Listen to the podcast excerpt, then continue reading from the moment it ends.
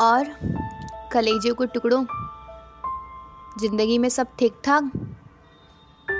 ज़िंदगी झंड पड़ी है क्या यार? मेरी भी पड़ी है यार।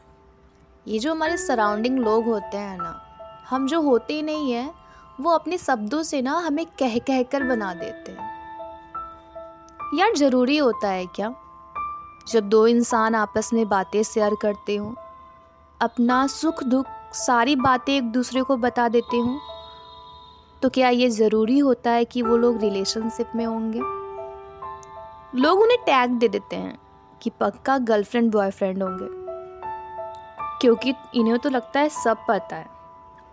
अरे यार, दुनिया में ना इससे भी अनमोल रिश्ते होते हैं, इससे भी ज़्यादा इंपॉर्टेंट रिश्ते होते हैं।